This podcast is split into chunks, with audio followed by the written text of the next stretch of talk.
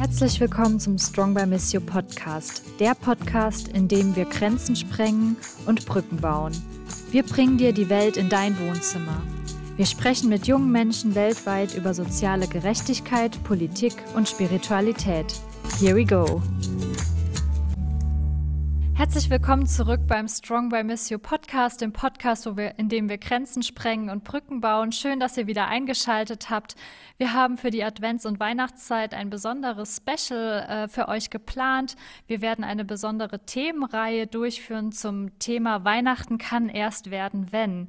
Und dieses Thema basiert auf einem Buch, das kürzlich erschienen ist. Und wir haben heute das besondere Vergnügen, dass eine der HerausgeberInnen bei uns im Podcast zu Besuch ist. Das ist Franka Spieß. Und wir werden mit Franka heute über das Buch sprechen, die Idee dahinter, wer die AutorInnen sind und was euch in diesem Buch erwartet. Wir empfehlen euch das Buch von Herzen und hoffen, dass euch die Perspektiven, die wir in den kommenden Wochen zusammen mit den einzelnen AutorInnen hier in den Podcast-Folgen beleuchten, möchten ja gute Gedanken und Impulse für die Advents- und Weihnachtszeit geben.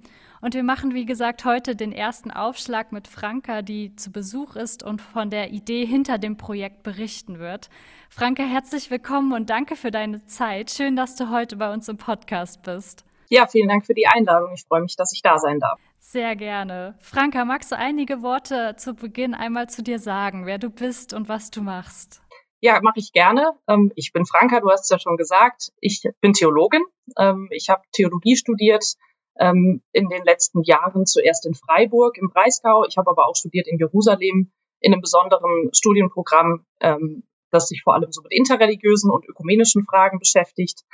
Und habe dann auch noch eine Promotion angeschlossen, weil ich immer noch nicht genug hatte. Habe in Freiburg auch noch promoviert im Fach Dogmatik. Das klingt sehr streng, ist aber etwas, was mir zumindest und glaube ich auch vielen anderen viel Spaß macht. Da geht es so darum, wirklich die großen Fragen des Christentums zu beleuchten.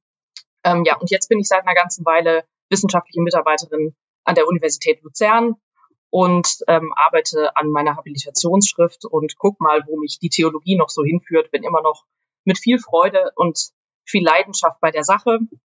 Und ich habe vor ein paar Jahren, und das ist äh, auch sozusagen das, woraus dieses Buch erwachsen ist, vor ein paar Jahren zusammen mit einem Freund zunächst und dann ähm, hat sich das immer weiter vergrößert, dieses Projekt Weihnachten, Weihnachten, Weihnachten.de gegründet.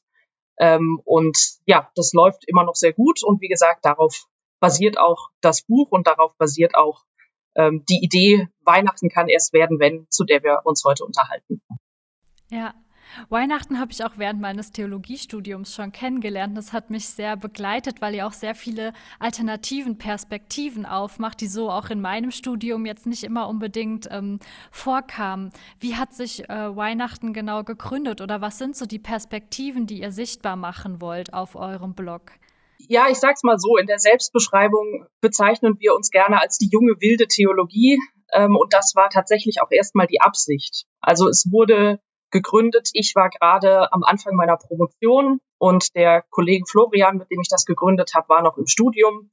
Und es sollte eben gerade die Fragen und auch die Antworten gerade junger Theologinnen und Theologen sichtbar machen. Daher kommt auch dieses Y im Namen. Ne? Also man spricht es in der Tat Y-Nachten aus und nicht irgendwie Y-Nachten oder Y-Nachrichten oder was ich nicht schon alles gehört habe. Es ist Weihnachten. Wir wollen ähm, mit diesem Y anspielen auf die Generation Generation Y, ähm, mit der wir entstammen und mit der wir uns dann auch in diesem Projekt identifizieren. Ähm, und das Kennzeichen dieser Generation ist ja angeblich das besonders kritische Nachfragen.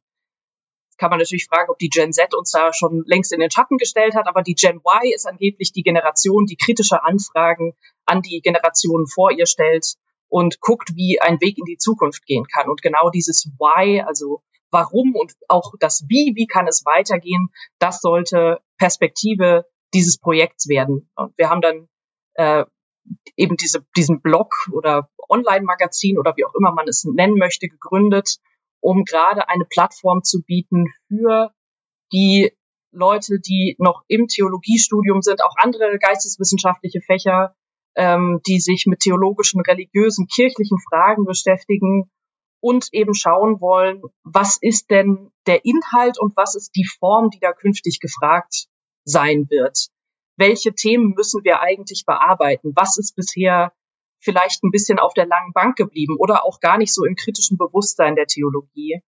Ähm, und gerade solche Fragen wollen wir stellen. Wir wollen sie gerade auch immer wieder etwas unkonventionell stellen. Also auch Weihnachten kann erst werden, wenn. Das ist natürlich ein Titel, der irritiert, weil wir alle sagen, hä, es wird doch Weihnachten, was wollt ihr denn? Ja, es natürlich wird Weihnachten, aber die Frage ist, wie, wie können wir dieses Fest feiern? Und das ist eigentlich deswegen ein ganz gutes Aushängeschild für das, was wir machen.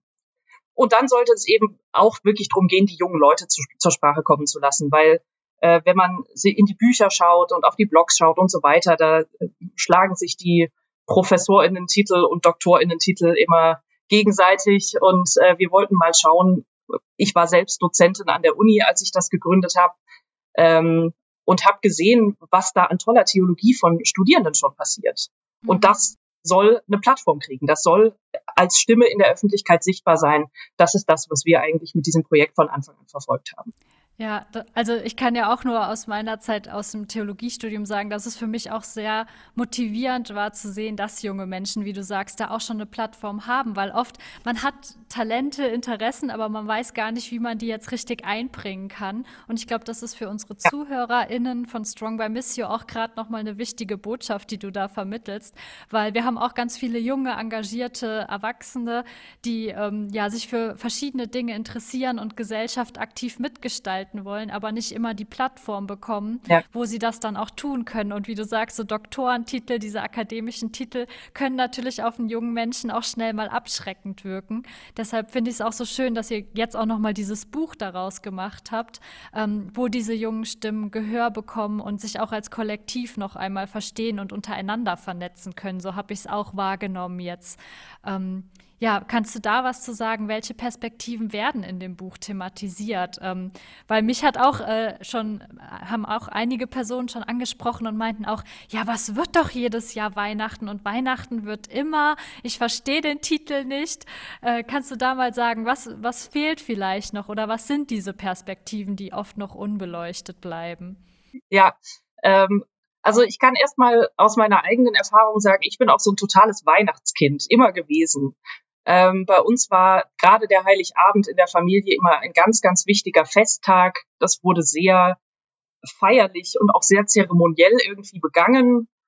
Und das war für mich immer ein ganz wichtiger Tag im Jahr, ähm, schon von Kindesbeinen an. Und deswegen ist diese Zusage, dass Weihnachten wird, auch für mich persönlich biografisch was ganz Wichtiges. Es ist auch was, man kann ja so ein bisschen, wenn man in die systematische Theologie guckt, kann man so ein bisschen wenn man es drauf anlegt, Oster- und Weihnachtstheologen voneinander unterscheiden, TheologInnen. Ähm, und ich würde schon sagen, ich kann mit dem Inkarnationsgedanken, mit diesem Gedanken der Menschwerdung, äh, mit dem Gedanken, dass da am letzten Fleckchen der Erde etwas Weltbewegendes in einem Säugling passieren soll, das finde ich einen unheimlich kraftvollen Gedanken. Ich kann damit wahnsinnig viel anfangen. Und deswegen verstehe ich alle Leute, die sagen, dieser Titel irritiert sie erstmal.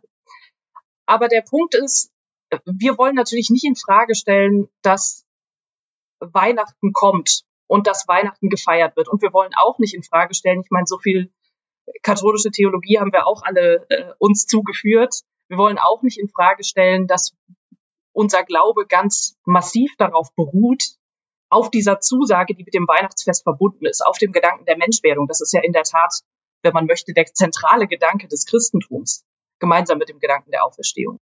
Das wollen wir alles nicht in Frage stellen, aber es gibt doch Erfahrungen, die vielleicht verhindern, dass das, was da passiert, bei den Leuten ankommen kann. Das ist ja eigentlich der Punkt. Es geht nicht darum zu sagen, ähm, äh, Weihnachten wird erst, wenn meine Bedingungen erfüllt, sondern es geht darum zu sagen, was hält mich denn davon ab, Weihnachten so zu feiern, dass ich diese unbedingte Liebe Gottes, die im Weihnachtsfest eigentlich gefeiert wird, überhaupt spüren kann. Mhm. Da gibt es einfach Sachen, da gibt es Erfahrungen, die dem im Wege stehen.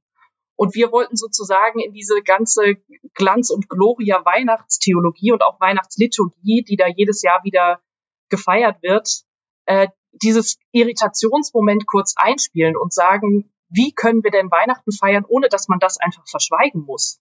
Wie können wir denn Weihnachten auch so verstehen, dass es prekäre Erfahrungen aufgreifen kann?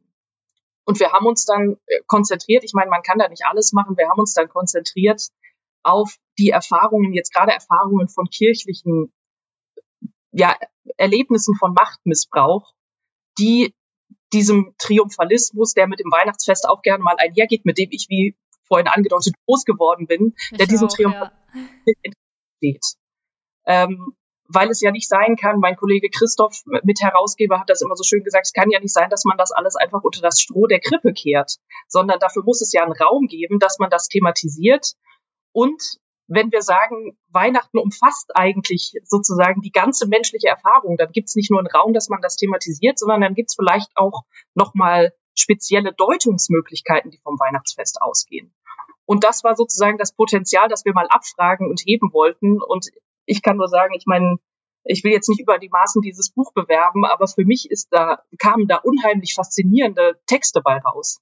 Ich finde, die Leute haben ganz ähm, offen natürlich auch biografisch über ihre Erfahrungen gesprochen, aber wirklich auch da Denkangebote und Gefühlsangebote gemacht, die für mich ganz überraschend und bereichernd sind. Und Deswegen für mich gelingt das total, dass ich dieses Buch lese und weiß, ich werde Weihnachten dieses Jahr anders feiern, aber kein bisschen schlechter und weniger fröhlich, sondern einfach noch mal reicher, wenn man so möchte. Mhm, mhm. Ja, ich muss auch sagen, beim Lesen, ich hatte unheimlichen Respekt, weil ich ähm, dachte auch, also ich finde, ich finde, es ist schon ein irgendwo ein Geschenk, das mir auch die einzelnen AutorInnen gemacht haben, so ihre, ihr Innerstes nach außen zu kehren und mich als Außenstehende so an ihrer Lebenswirklichkeit Anteil haben zu lassen. Also gerade nach einigen Texten, nachdem ich sie gelesen habe, war ich auch extrem demütig, weil es mir fast schon unangenehm war, dass eine Person sich so ungeschminkt und so authentisch zeigt und ja wirklich in das Innerste eintreten lässt. Das ist ja auch nicht selbstverständlich. Also das hat mich dann auch emotional noch mal ganz anders mitgenommen und angesprochen, weil ja, ich glaube auch so im akademisch-theologischen Bereich, man neigt dann auch manchmal dazu, ähm, sich hinter tollen Theorien zu verstecken vielleicht und gar nicht die eigene Positionierung kenntlich zu machen. Und das fand ich hier so faszinierend an diesem Buch, dass es so authentisch und ungeschminkt ist und sich nicht hinter irgendwelchen Konzepten, sage ich mal, versteckt auch. Ja, das finde ich auch, diese ähm, persönlichen Blicke, die sind auch wirklich, so wie du es gesagt hast, doch mal eine Bereicherung für theologisches Denken, weil sie so ehrlich sind. Mhm. Ähm, und wir können natürlich lange darüber reden, dass es der Theologie an vielen Stellen gut täte, das häufiger mal zu machen. Also zu schauen, was will ich denn eigentlich, wenn ich einen bestimmten Gedanken so oder so äußere oder welcher Antrieb steckt dahinter. Ähm, und für mich, ich muss wirklich sagen, mir geht's da ganz ähnlich. Ich bin immer wieder, wenn ich die Texte gelesen habe, ich war ja dann natürlich in den Korrekturschleifen auch schon etwas früher damit konfrontiert und dann habe ich mir an einem Vormittag vorgenommen, so heute lese ich zwei Texte Korrektur und nach einem musste ich erstmal Pause machen und das kurz auf mich wirken lassen, weil diese tiefen Einblicke, wie du sagst, sie erfüllen mit Demut, aber mich auch mit unheimlich viel Dankbarkeit und es ist wirklich eine große Bereicherung zu lesen, wie Leute auch persönlich mit diesen Fragen ringen aufgrund ihrer biografischen Erfahrungen. Also es mhm. führt das, was da an Weihnachten passiert, wirklich dann mal aus, es hat ein hohes Niveau, aber es führt aus den ganz abstrakten Niveaus heraus und ganz nah an persönliche Glaubens- und persönliche biografische Erfahrungen ran. Und das war für mich auch ganz wunderbar, das zu lesen. Wir haben auch ein paar sozusagen eher theoretische Texte, die weniger ähm, äh, an, an biografischen Fragen hängen, aber es geht immer eben um die Frage, was muss passieren, damit wir der Lebenswirklichkeit unterschiedlicher Menschen gerechter werden können, wenn wir über Weihnachten sprechen. Ähm, genau, Marita, so bist du ja auch äh, in diesem Buch gelandet. Ähm, wir hatten als ein Thema dann uns gedacht, ähm, dass wir gerne Antirassismus, Antidiskriminierung ähm, in diesem Buch aufgreifen möchten. Und äh, wir hatten dann so ein bisschen nach Autorinnen, Autorinnen gesucht. Und du hast mich zu Recht darauf aufmerksam gemacht, dass man äh, auch weiße Menschen immer wieder in Verantwortung ziehen muss, dieses Thema zu erklären oder sich an diesem Thema abzuarbeiten. Und hast ja dann selbst auch einen Beitrag äh, noch dazu verpasst. Ja, und auch mit gemischten Gefühlen, muss ich sagen. Also das merke ich die, ähm, im Moment auch noch mal deutlicher in meiner Arbeit. Ich habe immer ein bisschen Sorge, mit mir selbst im Dialog zu sein, ähm, weil ja, es braucht diese kritische weiße Eigenreflexion und gleichzeitig wünsche ich mir auch für unseren theologischen Diskurs noch viel stärker Perspektiven von POC und es ist ja. leider, ich werde jetzt auch oft gefragt, wen ich noch empfehlen kann. Und es gibt einfach diesen Nachwuchs noch gar nicht unbedingt im katholischen Bereich. Im evangelischen Bereich ist das anders. Und das allein finde ich schon so erschreckend, dass da auch so Lehrstellen sind, die gar nicht ins Bewusstsein kommen. Und ich bin immer an diesem Punkt, so sollte ich mich jetzt zurückziehen, weil ich bin nun mal weiß. Ich kann jetzt nicht aus der Erfahrung sprechen, wie es ist, aktiv von Rassismus, rassistischer Gewalt betroffen zu sein.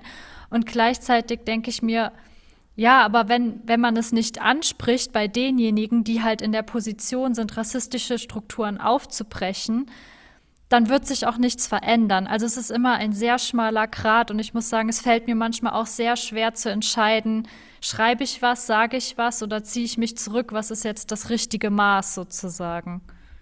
Ja, das kann ich sehr gut nachvollziehen. Ja. Und ich finde es aber auch jetzt nochmal interessant, ähm, was das auch für unser Be Bewusstsein als Weltkirche nochmal bedeutet. Ähm, weil ich das eben selbst in meiner Familie erlebt habe. Also auch in unserer Weihnachtskrippe hatten wir dieses typische weiß-blonde, blauäugige Jesuskind liegen. Und das ist mir halt jahrelang überhaupt nicht aufgefallen. Und selbst noch nicht mal, ich habe eine Zeit lang in Südafrika studiert und da ist es mir auch nicht sofort aufgefallen, aber jetzt gerade noch mal so in den letzten drei, vier Jahren dann eigentlich erst. Also mhm. da merkt man auch, wie festgefahren diese Denkmuster sind, dass einem nicht mal auffällt, dass es eine Schieflage eigentlich gibt. Ja, und ich habe einfach versucht, das noch mal vielleicht irgendwie mit reinzubringen, um auch noch mal zu sagen, ähm, also ich finde es auch wichtig, dass wir nicht nur immer in unserem deutschen Diskurs bleiben, sondern auch noch mal diese weltkirchliche internationale Perspektive einbringen. Jetzt auch gerade vor dem Hintergrund der Weltsynode scheint mir das noch mal sehr wichtig zu sein. Ähm, ja, und ich, ich glaube, das ist noch so dieses Gefühl, hm, jetzt will sie uns was wegnehmen, aber es geht ja nicht darum zu sagen, wir dürfen diesen weißen Jesus nicht auch in unserer Krippe liegen haben, aber es fehlen eben alternative Jesusbilder. Und ähm, das fand ich eben nochmal interessant, auch nochmal für unser Verständnis als Weltkirche. Ähm, äh, ich äh, arbeite auch gern mit dem Soziologen Aladin Elmar Falani, der auch sagt, 40 Prozent der Kinder unter fünf Jahren in Deutschland haben schon eine Migrationsbiografie. Mhm. Und da frage ich mich einfach, wird dieser gesellschaftliche Anteil auch in unserer deutschen Ortskirche sichtbar? Also Weltkirche ist ja nicht nur das, was wir da draußen verorten, sondern auch wir sind Teil dieser Weltkirche. Und da habe ich manchmal den Eindruck, auch hier in unseren Diskursen, gerade mit Blick auf die äh, Synode, die Weltsynode und dann aber auch im Verhältnis zum synodalen Weg, haben wir das oft nicht so ganz vor Augen. Dass, wenn wir von Weltkirche sprechen, meinen wir doch eigentlich eher den globalen Süden als auch uns selbst als Teil dieser Weltkirche. Ja, ich habe auch den Eindruck, es braucht da wirklich eine Wahrnehmungsschule, durch die man sich selbst, in die man sich selbst reinbegeben muss. Dazu muss man auch bereit sein. Wir haben wir, wir leben einfach sozusagen als äh, weiße Menschen in Mitteleuropa in einem von uns selbst postulierten Normalfall, ähm, den wir mal so eben globalisieren oder sagen, ja, so und so, so sollte es doch sein oder so und so ist es, viel schlimmer. Nicht so sollte es sein, sondern so und so ist es. Und gerade sichtbar zu machen, dass es da ganz andere Erfahrungen, ganz andere Lebenswelten gibt, die unseren Normalfall nicht als Ausnahme bestätigen, sondern stören und massiv in Frage stellen. Das ist, glaube ich, wirklich eine ganz wichtige Aufgabe in der Politik auch, aber äh, eben auch jetzt äh, in der Theologie und in der Kirche. Und gerade bei der Weltkirchensache, ich meine, das ist ja auch noch mal da gibt's ja auch nochmal so eine Schieflage, dass die Weltkirche ist immer so eine Chiffre in kirchlichen Debatten. Mhm. Ähm, entweder will die Weltkirche was anderes als wir oder die Weltkirche will das gleiche wie wir und so nutzt man das dann irgendwie diskursiv und äh, äh, spielt das dann so ein, aber ähm, das wirklich zu reflektieren, was das tatsächlich bedeutet, dass wir Teil einer Weltkirche sind, das passiert in meinen Augen auch noch viel zu wenig. Und umgekehrt, ich meine, jetzt so kirchliche Debatten sind nicht so 100 Prozent mein Metier. Äh, in der Theologie, das weißt du besser als ich, Marita, gilt natürlich das Gleiche. Ähm, dass man sehr stark in diesen mitteleuropäischen Diskursen verhaftet ist. Ähm, jetzt gibt so eine große Öffnung in den angloamerikanischen Raum. Ähm, es gibt natürlich etwas bekannter sind dann schon langsam so die südamerikanischen und teilweise auch af afrikanischen befreiungstheologischen Entwürfe. Mhm. Aber es ist insgesamt noch, finde ich, sehr geschlossen und homogen, was da passiert. Ähm, und auch da, wenn man, das ist so ein bisschen wie mit deinem, äh, mit deinem weißen Jesus, wenn man äh, das anmerkt, dann heißt es ganz schnell, ja, Moment, du kannst doch nicht sagen, dass alles falsch ist, was wir jemals gedacht haben. Aber darum geht's nicht. Es geht nicht drum, irgendwelche Dinge zu verbieten oder zu sagen, dass irgendwas falsch war, sondern es geht, glaube ich, letztlich um eine, um eine Freigabe. Mhm. Es geht nicht darum zu sagen, das, was du bist und das, was du gemacht hast, ist nicht in Ordnung, sondern es geht darum zu sagen, andere Dinge sind auch in Ordnung und andere Dinge weißt du gar nicht. Mhm. Ähm, und für Menschen, für die bisher noch kein Raum ist in der öffentlichen Debatte, für die muss Raum werden. Und für Menschen, für die an der Krippe noch kein Raum ist, für die muss Raum gemacht werden. Da muss es eine Möglichkeit geben, dass sich Menschen, die aus irgendwelchen Gründen als da nicht passend hingestellt werden, dass die da ihren Platz einnehmen können. Dass für die auch Raum ist mit all ihren äh, Erfahrungen und dass man da sozusagen diese blinden Flecken, die wir haben, die müssen wir eben auch als weiße Kirche, sage ich jetzt mal, oder als nicht nur weiße, sondern auch meistens männliche, meistens heterosexuelle, meistens klerikale Kirche.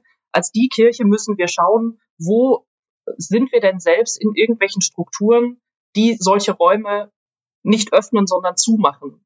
Und wie können wir da sozusagen dahinter kommen? Mhm. ja. ja.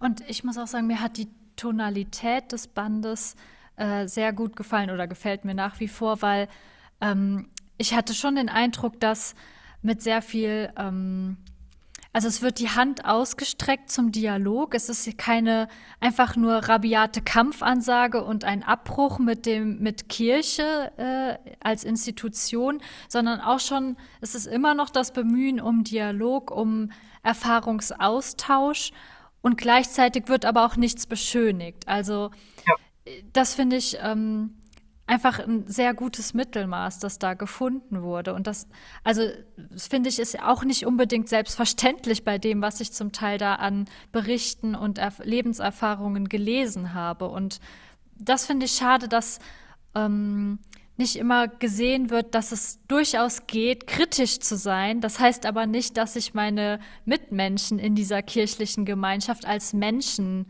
ähm, verwerfe und mich ihnen versperre. Ich glaube, das ist noch mal, das wäre mir auch so ein Anliegen und ich hoffe, dass es durch das Buch jetzt auch noch mal sichtbarer wird, dass es ja keine Illoyalität ist, sondern eigentlich wir sind ja alle immer noch hier.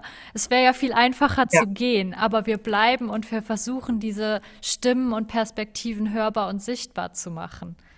Ja, das finde ich auch einen ganz wichtigen Punkt. Immer wieder wird es auch gerade aus Kirchenkreisen angemahnt, ja, was ist denn das? Warum kritisiert ihr denn alle nur? Warum sagt ihr denn nicht, was gut ist? Ne? Ähm, und dass die, die bleiben und Kritik üben, tatsächlich die Loyalen sind. Ähm, das finde ich, kann man schon, muss man so immer wieder hervorheben. Klaus Mertes hat das immer wieder stark gemacht, aber das ist Gott sei Dank ja etwas, ähm, ich habe den Eindruck, dass sich dadurch den synodalen Weg auch ein bisschen was tut, etwas, was sich so im katholischen Bewusstsein in der äh, deutschen Kirche immer weiter festigt ähm, da gibt es eben noch Menschen, die wirklich bereit sind, da so unheimlich viel Energie reinzustecken, die einen Fulltime-Job machen und in ihrer Freizeit in kirchlichen Sitzungen sitzen, um für Veränderungen einzustehen. Und zwar, und jetzt gerade beim synodalen Weg finde ich das nochmal so beeindruckend. Ich meine, wir haben von vielen der jungen Synodalen in diesem Buch auch Beiträge, das sind ja auch Leute, die jetzt ganz massiv in der Öffentlichkeit stehen, als die Personen, die sie sind. Die stehen persönlich für ihren inneren Konflikt, den sie mit der Kirche haben, stehen die persönlich in der Öffentlichkeit. Ähm, die verhehlen ihre eigene Biografie nicht, die verhehlen ihre eigenen Konflikte nicht, sondern die stellen sich hin und sagen, ich bin immer noch hier und ich kämpfe dafür, dass es besser wird und dass vielleicht die nächste Person die aus irgendwelchen Gründen nicht ins katholische Schema passt, es in der Kirche ein kleines bisschen besser hat als ich. Ähm, und das finde ich wirklich, das ist etwas, was mir auch immer wieder total viel Mut macht, mhm. ähm, dass es diese kritisch loyalen und unheimlich mutigen Menschen gibt, die sich so massiv für Veränderungen einsetzen und wie gesagt eben auch als Personen und auch in der Öffentlichkeit dafür gerade stehen. Mhm. Und ich verstehe dann deswegen gerade auch überhaupt nicht, warum dann äh, solche Leute irgendwie, die, die kriegen natürlich auch eine Menge Anfeindungen ab und das wundert mich so. Also äh, klar, wir sind im Moment in der Zeit, in der man für öffentliche Äußerungen äh, plötzlich Anfeindungen abkriegt, aber ähm, alleine die diese authentische Selbstgabe an diesen an diesen Zweck, der die Kirche irgendwie immer noch ist oder der das Christentum immer noch ist, äh, ist doch etwas, da kann man doch erstmal nicht so viel dran rütteln, mhm. sondern das muss man doch erstmal wahrnehmen und mit viel Bewunderung und Umsicht damit umgehen. Ja, ja.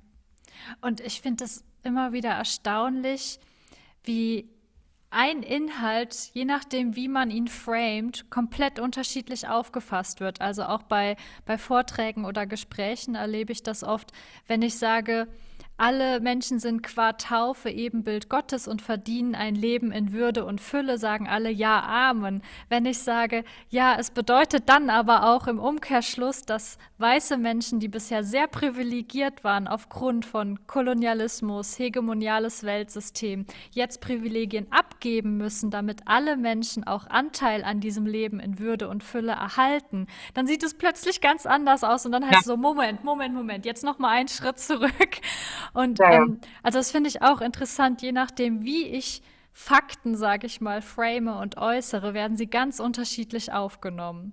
Und dass da dann auch dieser Zwiespalt oder diese, ja, diese doppelte Bedeutung irgendwie nicht sichtbar wird, das wundert mich dann auch. Weil ja. ich mich dann frage, ja, aber wie stellt ihr es euch denn dann in der konkreten Praxis vor? Ja, ja. Ja, es ist irgendwie werden da viele Dinge, glaube ich, immer noch als Angriff dann gesehen, ähm, wenn man damit konfrontiert wird, dass man Privilegien hat. Das möchte man nicht so richtig mhm. wahrhaben. Das erscheint mir so. Ich meine, da gibt's dieses äh, schöne White Fragility Buch von Robert DiAngelo, die das, ja. finde ich, sehr genau äh, aufschlüsselt, was in weißen Menschen passiert, sobald sie auch nur auf ihr Weißsein angesprochen werden. Das ist ja auch schon was, ähm, bei dem viele ganz äh, pikiert, sage ich mal, reagieren, äh, wenn plötzlich ähm, sozusagen eine, äh, ja, eine Rassenidentität hergestellt wird, die man nicht gewohnt ist und mit der man dann plötzlich irgendwie umgehen muss. Äh, und etwas, was, das habe ich ja vorhin so gesagt, etwas, was wir immer als Normalfall annehmen, äh, plötzlich als eine bestimmte Identität dargestellt wird. Das ist natürlich irgendwie was, was wirklich auch an ganz tiefen Überzeugungen kratzt. Ähm, aber ich, also ich kann aus meiner Perspektive, wie gesagt, in der Theologie gibt es diese Streits auch immer wieder. Ich kann aus meiner Perspektive nur sagen, davor muss man ja keine Angst haben, sondern da wird, da wird an Gewissheiten gerüttelt, bei denen man vielleicht ganz froh sein kann, wenn man sie los ist. Ähm, da wird nicht etwas eingeschränkt, sondern da wird etwas freigegeben. Äh, da werden, ähm, ja, da, da werden Lebensläufe plötzlich legitim, legitimiert, die irgendwie immer einfach ausgeblendet werden. Ähm, und ja, deswegen hoffe ich einfach nur, dass äh, auch unser Buch in diesem, in diesem Sinne aufgenommen wird, eben nicht als etwas, was Leuten irgendwie verbieten will, jetzt schön heimelig zu Hause ihr Weihnachten zu feiern, sondern als ein Versuch zu sagen, wie kann es an der Krippe Platz für alle geben, mhm. äh, Platz für mehr Menschen. Wie können wir diese Situation so verstehen, dass jemand, der sich darin vielleicht nur mit Schwierigkeiten wiederfindet, darin wiederfinden kann. Ja, ja. Und habt ihr schon erste Reaktionen auf euer Buch erhalten, Franka? Gibt es da schon Tendenzen, wie es aufgenommen wird? Ne, gut, ich gehe fest davon aus, es wird solche und solche geben. Ne? ähm, äh, ist das alles noch relativ in Grenzen, weil ja die Vorweihnachtszeit jetzt gerade erst losgeht. Ich denke, da wird jetzt mhm. in den nächsten Wochen viel kommen. Wir haben sehr viele positive Rückmeldungen bekommen. Ähm, die AutorInnen, die frühzeitig dann auch schon die anderen Beiträge lesen konnten, ähm, haben uns rückgemeldet, wie froh und stolz sie sind, Teil dieses Bandes zu sein. Ähm, ich habe aus der kirchlichen Jugendarbeit äh, mehrere Stimmen gehört, die gesagt haben, wie toll das ist, weil natürlich auch die ganzen jungen Synodalen da vorkommen, ähm, die da ja zu Wort kommen und nochmal reflektieren können, ähm, was sie auf dem synodalen Weg so alles erleben. Das ist natürlich auch sind ja auch tolle Identifikationspersonen, finde ich. Ähm, und es gibt die ersten kritischen Stimmen und die wird es auch weiterhin geben. Ähm, es gibt natürlich, das hatten wir ja ganz am Anfang schon besprochen, natürlich die kritische Rückfrage, ja, was soll denn heißen, Weihnachten kann erst werden, wenn, wieso wird denn nicht einfach Weihnachten? Aber das habe ich ja jetzt schon versucht aufzufangen, äh, dieses Problem. Ich meine, wir können das auch alle ähm, in ordentlicher katholischer Dogmatik reflektieren, warum das jetzt nicht die Inkarnation mit einem Konjunktiv versieht oder so, sondern warum äh, das wirklich natürlich ein bisschen ein provokanter Titel ist, der aber ja doch seine Berechtigung hat. Ähm, ja, und ich denke auch die ähm, Stimmen, die uns irgendwann als KirchenfeindInnen bezeichnen, die werden nicht allzu lange auf sich warten lassen, aber vielleicht halten die sich ja in Grenzen, das wird man sehen. Mhm. Aber sehr, wie gesagt, überwiegend sehr positive Reaktionen. Ähm, es haben viele Leute uns auch schon rückgemeldet, dass das für sie echt nochmal jetzt neue Perspektiven auf das Fest eröffnet hat. Und das ist ja das, was wir letztlich wollten. Und ähm, bin sehr froh, wenn das bei vielen Leuten so ankommt. Ja, ja. Das freut mich sehr.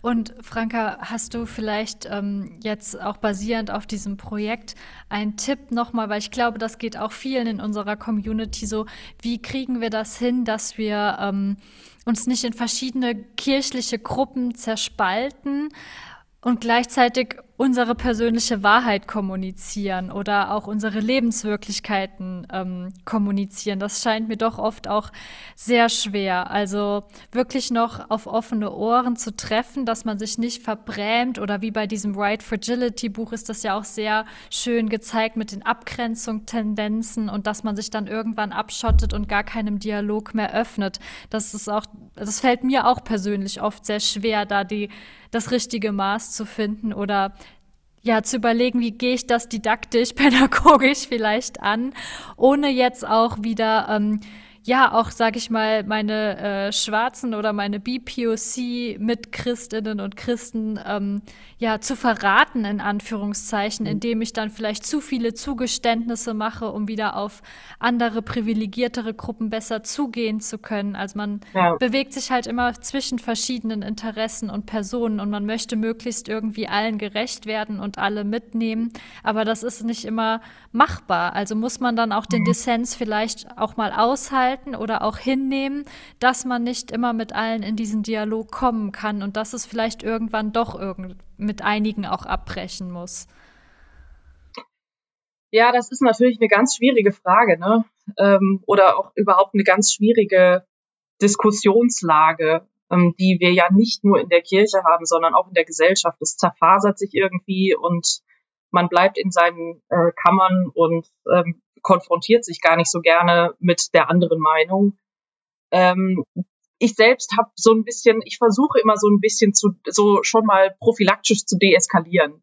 Ähm, und das ist natürlich eine gefährliche Wette, weil man damit auch dem ein oder anderen Reformanliegen so ein bisschen den Zahn ziehen kann. Also man muss auch manchmal Dinge in der Brisanz benennen, in der sie eben da sind. Ähm, wenn man dann immer schon prophylaktisch sagt, ja, Moment mal, das ist ja alles gar nicht so schlimm wir bleiben hier eigentlich auf unserem schönen Festland und es ändert sich halt so ein kleines bisschen was. Ähm, und damit sind aber sozusagen die Grunddaten unserer Kirche, unserer Gesellschaft und so weiter, unseres Zusammenhalts, wie auch immer, nicht in Frage gestellt. Ähm, das ist natürlich äh, wahrscheinlich strategisch eine ganz gute Möglichkeit, das zu machen. Und ich, wie gesagt, ich versuche das auch immer. Wir hatten es jetzt auch schon gesagt, ne? man versucht zu sagen, wir wollen euch nichts wegnehmen, sondern wir wollen anderen Leuten Raum geben, die noch keinen Raum haben. Ähm, oder soweit man Raum geben kann. Wir wollen irgendwie Raum schaffen für andere Leute. Ich weiß nicht, wie man es ähm, ja, wie man es irgendwie sinnvoll äh, formulieren kann. Ähm, und wie gesagt, gleichzeitig muss man dann aufpassen, dass man ja Neuerungen, Reformbestrebungen nicht kleiner macht, als sie sind. Mhm. Und ich weiß auch nicht so genau, wie man da das Gleichgewicht suchen kann. Ich habe den Eindruck, es ist auf jeden Fall, wenn ich jetzt mal so die katholische Kirche in Deutschland anschaue, zum Beispiel allein schon mit dem synodalen Weg viel gewonnen, weil viel damit gewonnen ist, dass man überhaupt mal an einem Tisch sitzt und miteinander redet und nicht sich in irgendwelche ähm, kirchlichen Gebäude verschanzt und äh, guckt, so von, von, von drinnen schaut, was wohl draußen in der Welt so los ist und sich dadurch eine Meinung bildet. Ähm, ich glaube, wir müssen versuchen, einfach immer wieder punktuell Allianzen zu schließen, zu schauen, wie, was ist jetzt eigentlich gerade unsere Anlie unser Anliegen, wie es mit der Kirche und mit der Gesellschaft weitergeht und wo finden wir die Leute, mit denen wir das vertreten können. Ähm, wir müssen schauen, dass wir nicht mehr auf irgendwelche ja, geschlechtlichen, äh, sexuellen, rassischen, sonst was Identitäten setzen, sondern schauen, wo wir äh, gemeinsam Projekte finden, wie es weitergehen kann. Aber das ist ganz, ganz schwierig. Ähm, ich glaube nur sozusagen die, das ist jetzt auch sozusagen meine persönliche Überzeugung. Ich glaube, so die Zeit der großen Identitäten ist jetzt erstmal vorbei.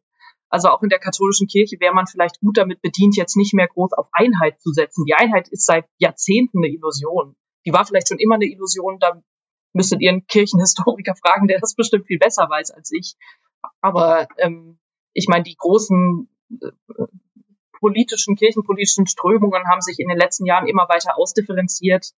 Und vielleicht muss man jetzt schauen, dass man eben nicht mehr auf Einheit setzt, sondern auf Anliegen, auf wo finden wir zusammen, auf Dissens aushalten, auf ähm, schauen, dass man miteinander redet und nicht irgendwie von ferne übereinander urteilt oder sowas. Mhm. mhm. Aber es ist vertrackt. Ja, ja. Ja, hier können wir auch heute, glaube ich, keine abschließende Antwort auf diese komplexe Frage geben. Aber ich ja. finde äh, das schon mal sehr interessant zu hören, wie du das auch angehst. Und ja, ich glaube, es schafft auch nochmal Verbundenheit zu wissen, dass wir da alle irgendwie versuchen, einen guten Weg zu finden der Kommunikation. Franke, ja. was würdest du denn ähm, den AutorInnen des Bandes wünschen für die kommende Zeit? Erstmal möchte ich noch mal ein großes Danke sagen ähm, für den Mut und die, den Geistreichtum, der in diesem Band steckt. Es war mit der, wir haben eine kurze Ausschreibung geschrieben, verschiedene Leute angefragt. Es war ein bisschen ein Versuch und ich glaube, ähm, wir als die drei HerausgeberInnen sind sehr überwältigt, was dabei rausgekommen ist. Ähm, und das ist ja, wirklich kann ich, dazu kann ich nur Danke sagen. Und ansonsten, ja, ich finde es jetzt schwierig, zu allen auf einmal was zu sagen. Ne? Mhm. ähm, ich, ich wünsche Ihnen, dass das gut rezipiert wird, was Sie gemacht haben. Ich wünsche Ihnen, dass Sie auf offene Ohren damit treffen, ähm, dass vielleicht auch der, der Prozess, diesen Artikel anzugehen und zu schreiben, ähm, für Sie was Interessantes bereitgehalten hat, dass Sie in den anderen Beiträgen auch was finden. Ähm, es ergibt schon, du hast es ja vorhin auch schon gesagt, es gibt auch schon unter den AutorInnen und zwischen uns HerausgeberInnen und den AutorInnen und so weiter und so in der äh, Community, ich sag mal gerade so in der Online-Community, Instagram und so weiter, gibt's verschiedene Vernetzungen und ich finde diese Vernetzungen, die jetzt auch in den letzten paar Jahren zugenommen haben, auch immer wieder sehr ermutigend und ich hoffe, dass da aus diesem Buch auch neuer Mut geschöpft wird und mit neuer mit neuem Blick und bereichertem Blick auf das Weihnachtsfest die Vorfreude gelingen kann. Mhm. Ja, ja, das wünsche ich Ihnen auf jeden Fall auch. Ähm, Franka, und was würdest du vielleicht dann auch noch den LeserInnen des Buches auf der anderen Seite nochmal sagen wollen oder auch unseren ZuhörerInnen? Ja, ich, ich hoffe, dass das Buch bei Ihnen vielleicht ähnliche Dinge auslöst, wie ich es jetzt nur von mir sagen kann.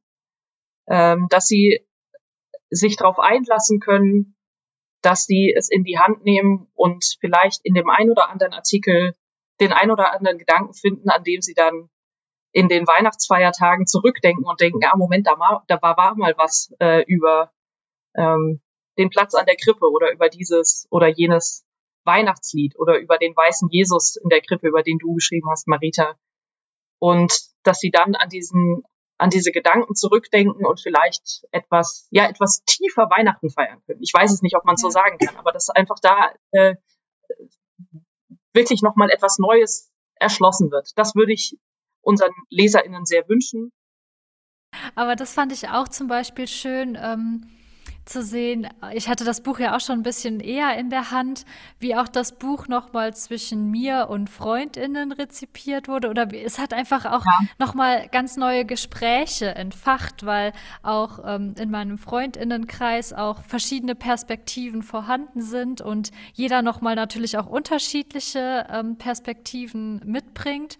Und das fand ich auch schön. Also es war auch zum Teil interessant, die Beiträge gemeinsam zu lesen, darüber zu sprechen, zu schauen, wo machen wir vielleicht ähnliche Erfahrungen, wo noch mal andere, wo können wir auch Verbündete sein, wo können wir unsere eigenen Gewohnheiten auch gemeinsam kritisch reflektieren und dann fällt mhm. es auch nicht mehr ganz so schwer, weil man das gemeinsam tut. Also man hat nicht das Gefühl, ja. dass man jetzt alleine alles reformieren muss. Das kann ja auch überfordernd sein. Und auch dieser Beitrag, ähm, den ich jetzt geschrieben hatte, das hat auch in meiner Familie zum Beispiel nochmal sehr viel, ähm, äh, viele Gespräche angeregt, von wegen, sollte es eine andere Krippe geben, sollte es eine zweite Krippe vielleicht geben? Wie können wir das nochmal auch bei uns in der Familie anders darstellen, die Krippe? Und was bedeutet Weihnachten für uns als Familie? Das fand ich also auch nochmal schön, dass da verschiedene Gespräche angeregt wurden. Und da möchte ich auch ja. euch und auch den anderen Autorinnen an dieser Stelle ganz herzlich danken.